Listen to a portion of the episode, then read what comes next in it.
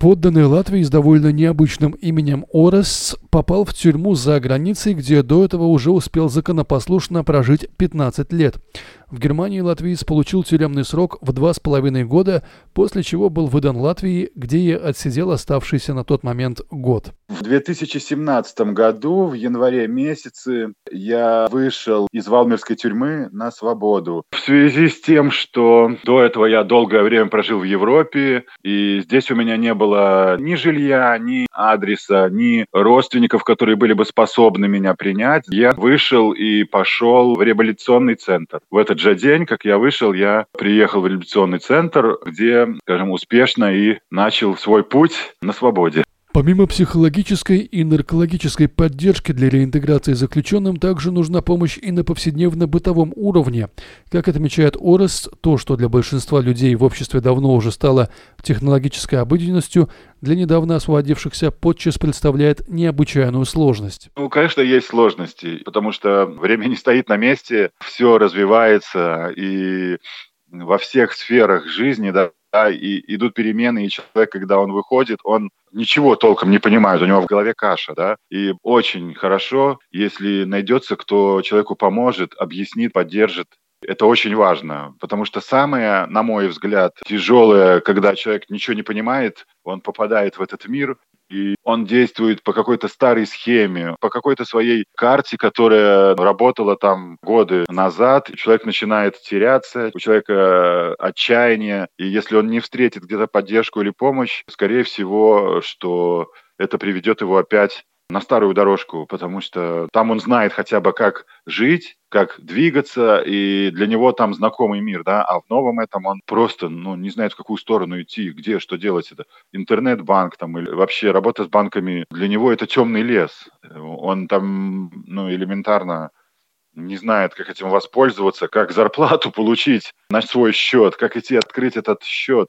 После выхода из тюрьмы заново учиться приходится практически всему, в том числе человеческому общению и выстраиванию отношений. Очень часто ребята, да и я сам, находятся в таком испуганном, что ли, состоянии, что лучшая защита – это нападение, и сами провоцируют такое отношение к себе, какими-то поступками, каким-то таким своим поведением. Но мне очень помогло, что вот первое время я находился там, и с нами работали и психологи, и другие специалисты, да, которые учили нас элементарному общению. Вот это мне очень помогло. И я хочу заметить, что я находился там где-то полгода, и сама программа реабилитационного центра предусматривает полное обеспечение. Они обеспечивают нас, ну, мы живем там на месте, да, и жильем, и питанием, и даже какими-то там вещами первой необходимости, какой-то одеждой, предметами ухода за собой, предметами туалета, этим все обеспечены. И нам на первое время, в принципе, ну, как бы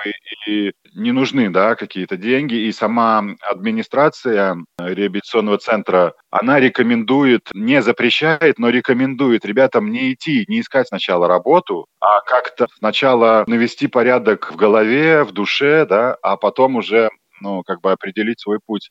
Как поясняет Орестс, работа и деньги далеко не всегда гарантируют, что бывший заключенный сможет наладить свою жизнь на воле. Человек идет на работу, он получает свою первую зарплату, и не умея жить да, в обществе, он эту зарплату начинает, э, начинает употреблять алкоголь там, или еще какие-то запрещенные препараты, и круг замыкается.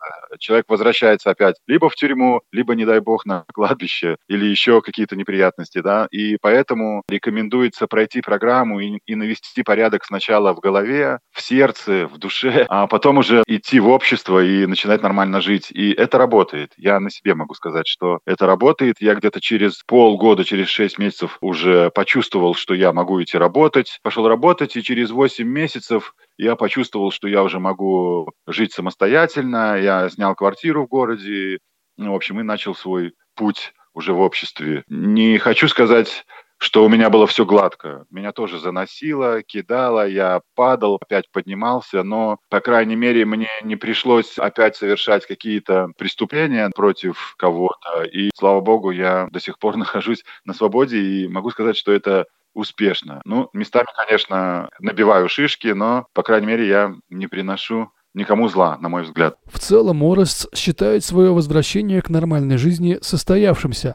Однако некоторые социальные барьеры и стереотипы в отношении бывших сидельцев в латвийском обществе по-прежнему существуют. Конечно, если я приду в какую-нибудь компанию преуспевающую и скажу, что я вот из заключения, что вот хотел бы у вас работать, я думаю, что шансов, что меня возьмут, не будет. Но если я до этого как-то себя где-то зарекомендовал на другой работе, или у меня есть какой-то протеже, человек, который за меня может поручиться, тогда, конечно, будет результат, возможно, другой. В каких-то сферах жизни я полностью, скажем, восстановился или просто обустроился. Такие вопросы, как там найти собственное жилье, обеспечивать себя, найти работу, для меня не составляет это проблемы. Но, скажем, в каких-то других сферах, в личной жизни, ну, есть еще некоторые сложности. Процесс созревания продолжается. Конечно, это все не происходит быстро. Есть, конечно, там еще проблемы с моей зависимостью, но сегодня, слава богу, есть достаточно мест, где я могу получить помощь.